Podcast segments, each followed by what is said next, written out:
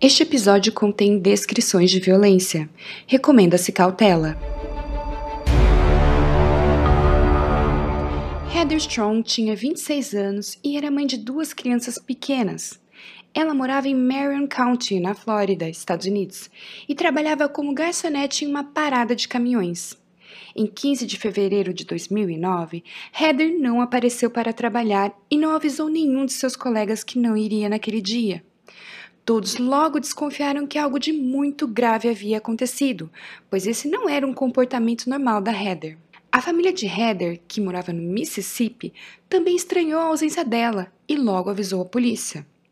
Mas o mais estranho nessa história toda era que a família distante e os amigos de Heather perceberam que ela tinha sumido e logo iniciaram uma busca e avisaram a polícia.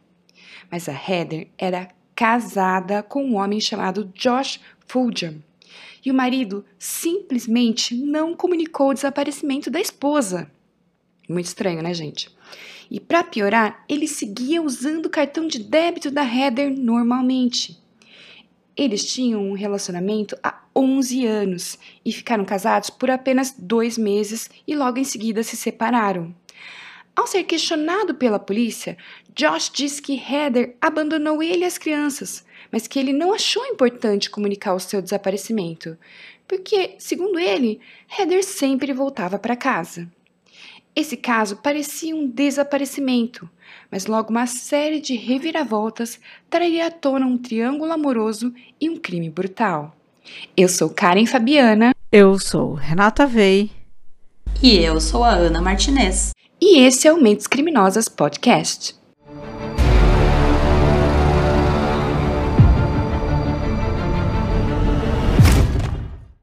Ser notificado do desaparecimento de Heather, a polícia começa a investigação.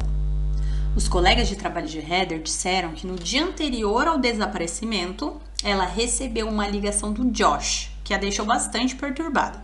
Mas eles não sabiam informar o conteúdo.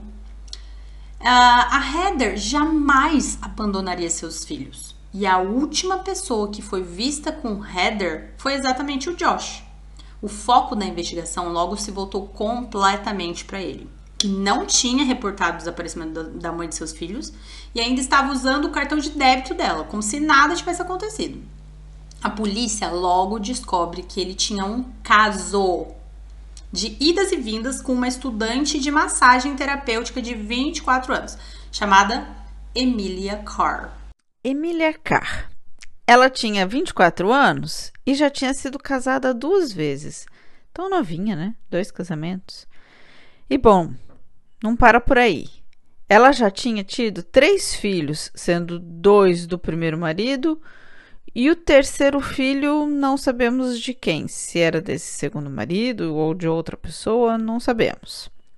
E ao ser levada para interrogatório, os investigadores descobriram que ela estava lá com um barrigão, ela estava grávida de oito meses, do quarto filho. E quem era o pai dessa criança?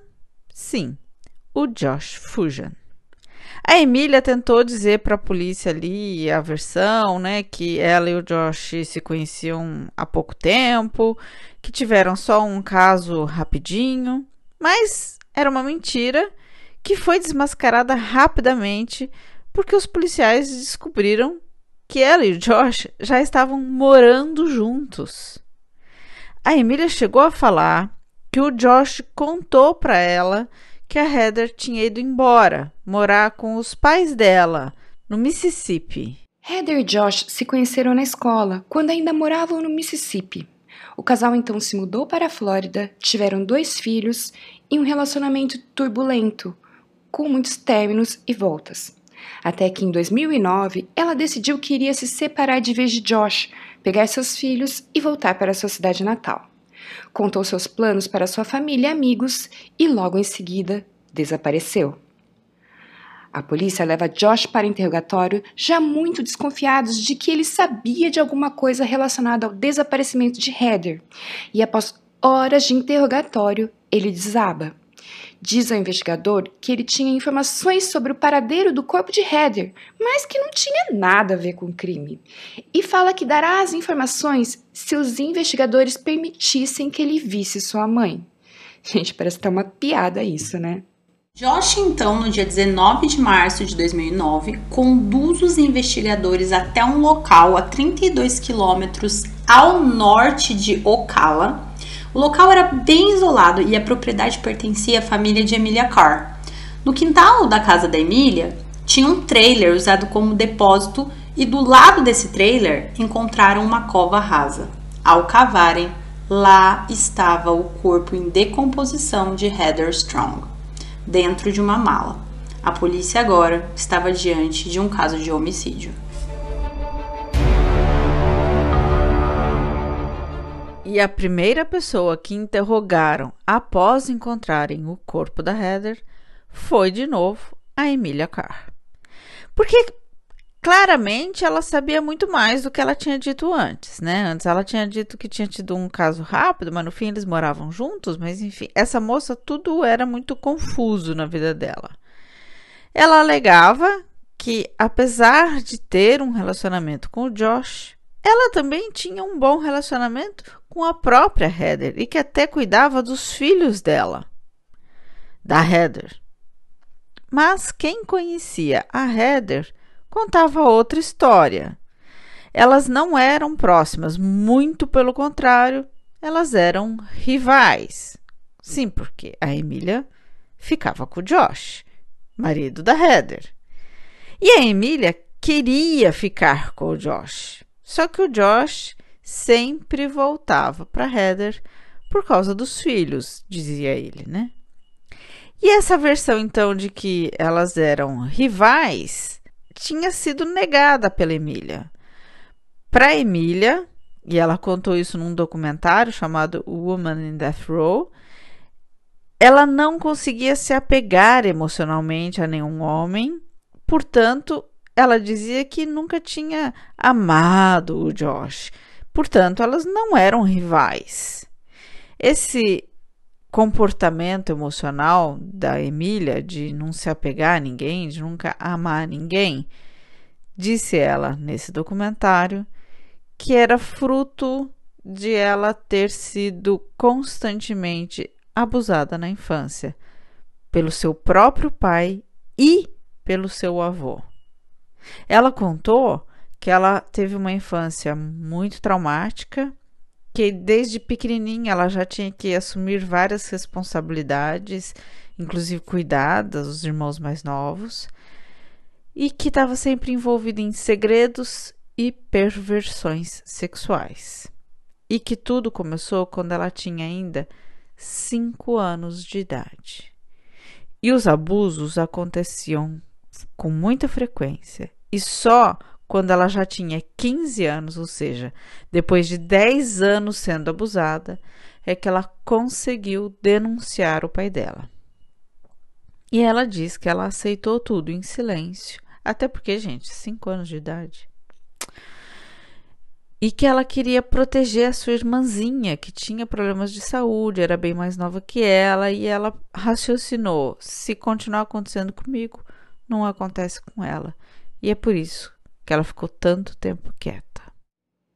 A família de Emília confirmou os abusos sexuais. Sua mãe conta que, enquanto estava preso pela denúncia de abuso, o pai de Emília tentou ordenar o assassinato de Emília, sua mãe e sua irmã. Mas o plano foi descoberto e ele foi condenado a dois anos de prisão por conspiração de assassinato. As acusações de abuso foram retiradas. Eu não encontrei o um motivo real para isso, mas achei um absurdo. Após isso, Emília conta que, como a cidade era pequena, todo mundo ficou sabendo e falando sobre o que aconteceu com ela. E ela acabou abandonando a escola aos 15 anos, se sentindo humilhada. Aos 17 anos, ela teve o primeiro filho com Eric Rappy e eles se casaram. Mas, após uns anos e dois filhos juntos, eles acabaram se separando. Eric contou que a Emília pegava o carro e saía para encontrar outros homens. E a própria Emília conta que depois teve vários relacionamentos fracassados e sem nenhuma ligação emocional. E que logo se, cantava, se cansava e retornava à vida de aventuras sexuais com diversos homens. Até que, aos 23 anos, conheceu Josh Fogan através de amigos e ficavam juntos sempre que Josh tinha problemas no relacionamento com a Heather. E no verão de 2008, Emília engravidou de Josh. Nesse período, Josh estava separado da Heather e ele chegou a pedir a Emília em casamento. Só que a alegria da Emília durou pouco, porque logo em seguida eles brigaram, se separaram, o Josh voltou correndo para Heather e acabou se casando com ela. Então você imagina que isso deixou a Emília muito frustrada e bem furiosa, né? Só que a vida do casal, Heather e Josh, voltou a ser turbulenta.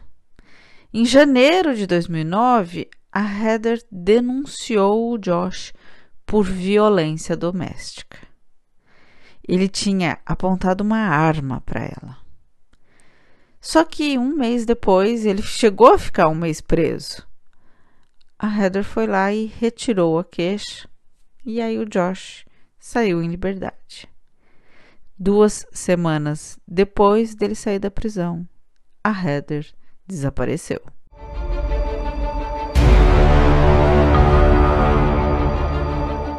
O Josh já tinha confessado e levado a polícia até o corpo, né? Então a polícia tinha esse testemunho do que tinha acontecido no dia da morte de Heather. E por isso o Josh foi acusado de assassinato em primeiro grau.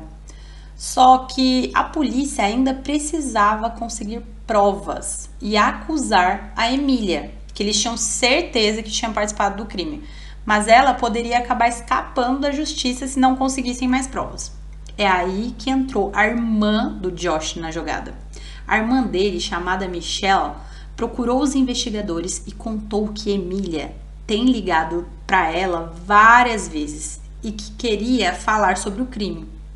Para os investigadores, essa ajuda era muito importante, porque a Emília já tinha mudado seu depoimento um monte de vezes e agora estava tentando negociar um pedido de imunidade em troca do depoimento contra o Josh, como se ela não tivesse participado ativamente do crime.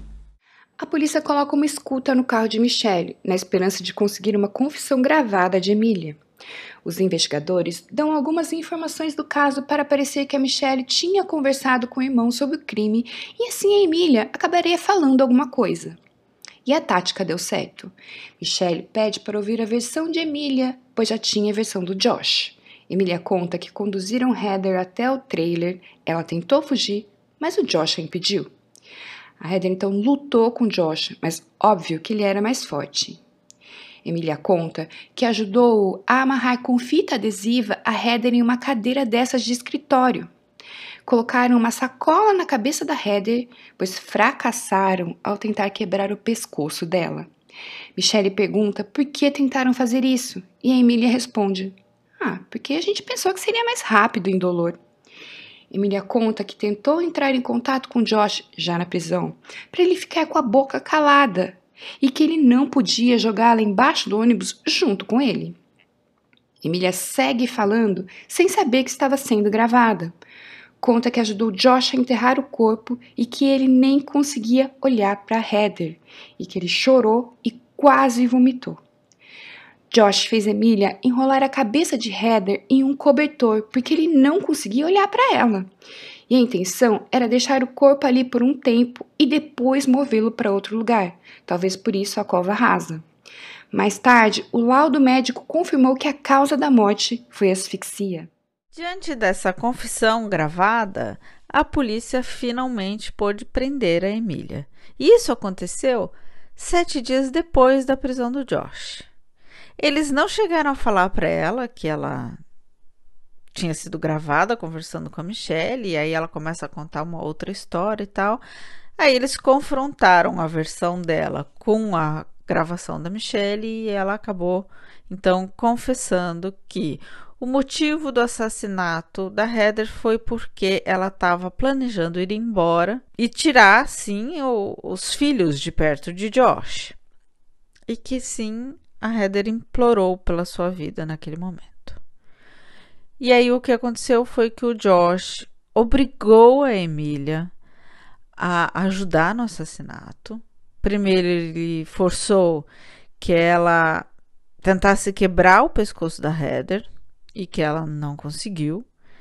Aí eles puseram a sacola plástica e ele pôs a mão sobre a boca e o nariz da Heather e a asfixiou.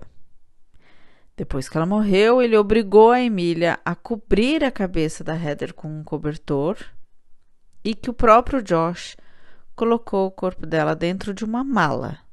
E só dois dias depois, eles retornaram ao local do crime, onde estava o corpo, e eles levaram dessa vez paz, que eles cavaram uma cova rasa e a enterraram.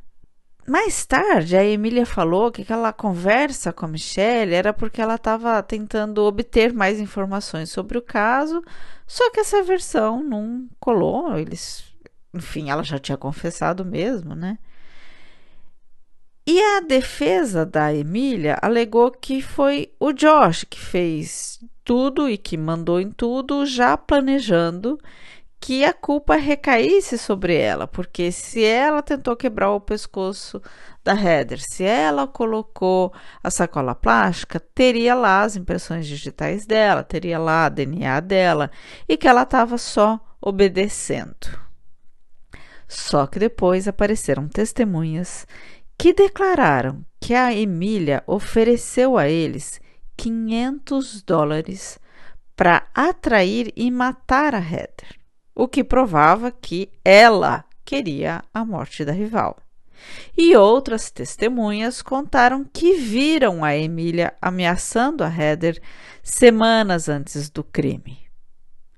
Só que lembra, semanas antes do crime, o Josh tinha sido preso por ameaçá-la com uma arma na cabeça.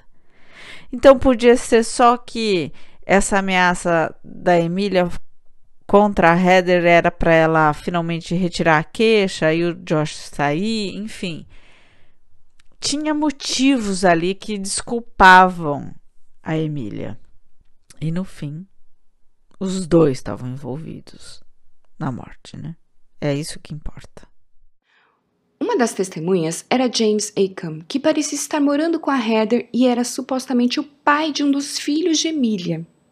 Ele conta que em janeiro de 2009 viu Emília puxar uma faca contra Heather depois que ela se recusou a escrever uma carta para tentar libertar Josh da cadeia por aquela acusação de apontar uma arma para ela. Emília puxou Heather pelos cabelos e colocou a faca em seu pescoço. James tentou intervir dando um mata-leão em Emília, e nesse momento ela largou a faca. James conta também que mais tarde Emília ofereceu a ele e outra amiga, chamada Christy Stover, 500 dólares que ela havia recebido de restituição de imposto para ajudar a atrair Heather e a embebedar para que a Emília pudesse quebrar o seu pescoço.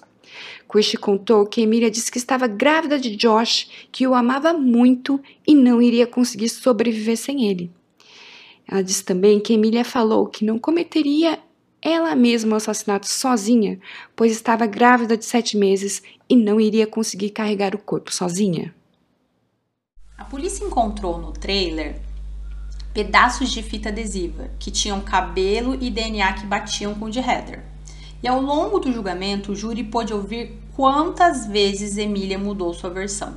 Inicialmente, ela disse que não via Heather desde janeiro de 2009. Depois, disse que Josh contou que matou Heather. Depois, disse que a encontrou morta no trailer um dia depois que Josh a teria matado.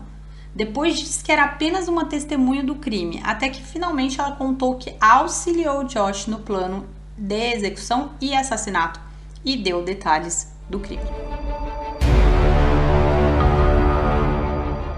Durante o julgamento, a Emília tentou declarar que era inocente, disse que confessou por estar aterrorizada, porque polícia tinha dito que ia tirar os filhos dela, e aí ela ficou mudando, mudando, mudando suas declarações, né? A família dela testemunhou a favor dela, dizendo que era tudo verdade, o histórico de violência que ela tinha sofrido, contaram sobre os abusos que ela sofreu na infância, né, confirmando toda aquela história trágica dos 5 aos 15 anos, né? E uma psicóloga forense foi chamada a testemunhar, então ela fez uma perícia e ela testemunhou que a Emília Carr não sofria de nenhuma doença mental que a incapacitasse de diferenciar o que era certo e errado, que ela estava ali apresentando alguns sintomas de estresse pós-traumático, que ela tinha dificuldade em expressar sentimentos, que por essa dificuldade em expressar sentimentos, faz parecer que ela não se envolve, mas sim, ela se envolve, ela só não sabe demonstrar. É, e que quanto aos relacionamentos sexuais dela, a doutora Land declarou que a Emília prefere relacionamentos sexuais superficiais, quer dizer, sem envolvimento afetivo, ela é mais independente e prefere relações em que ela seja a líder, em que ela seja a dominante. Por fim, a doutora Land diz que essa dominação da Emília é um acting out, é uma reatuação dos abusos sofridos na infância.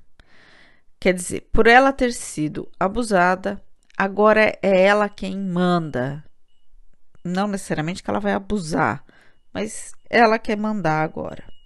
E é importante ressaltar aqui que isso é muito comum, esse, inclusive esse sintoma de hipersexualização em crianças e adolescentes é comum aparecerem nas vítimas de abuso, especialmente quando o abuso é prolongado. É como se, para fugir da dor de ser abusada, a criança busca encontrar prazer naquilo ou naturalizar, no, normalizar aquele ato sexual, de forma que ele se torne mais normal, mais corriqueiro do que é para muita gente, né? E aí as pessoas julgam a criança ou adolescente, diz que é promíscua, que é galinha, que é atrevida, etc. Pode ver que ali tem algum trauma. Crianças hipersexualizadas é sempre, ou tá bom, vai quase sempre uma criança que foi ou é abusada.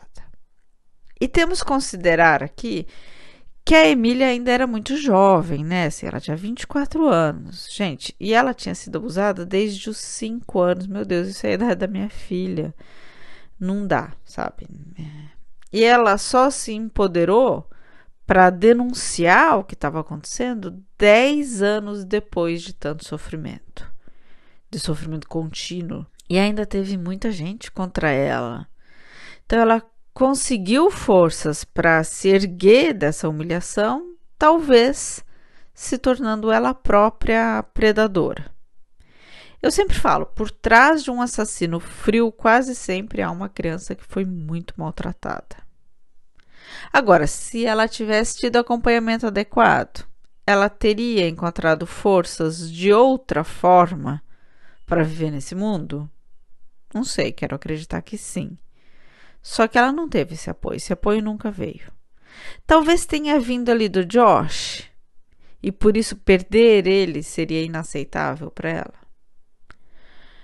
As vítimas de abuso que não se tornam futuros agressores são a maioria. Mas a verdade é que só podemos prevenir essas tragédias impedindo que os abusos aconteçam e cuidando muito bem das que forem vítimas.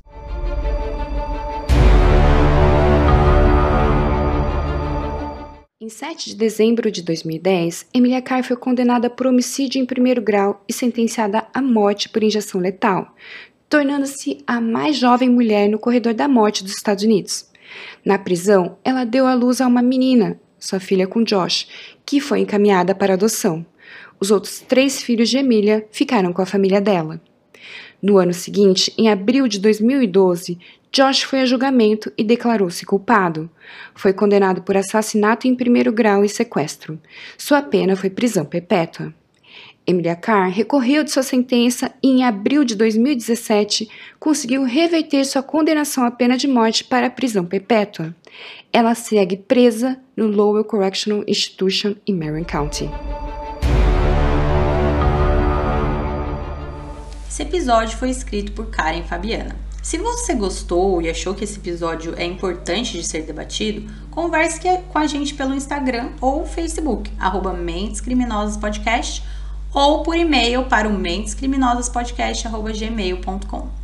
Você também pode ajudar esse podcast compartilhando para que chegue a mais pessoas. E também com dois reais que você pode mandar pela chave Pix, mentescriminosaspodcast.gmail.com. E também ajuda muito se vocês ouvirem os episódios pela Aurelo. É só baixar o aplicativo que sai tudo de graça para vocês, mas nos ajuda bastante. Forte abraço. Forte abraço. Forte abraço e até o próximo episódio.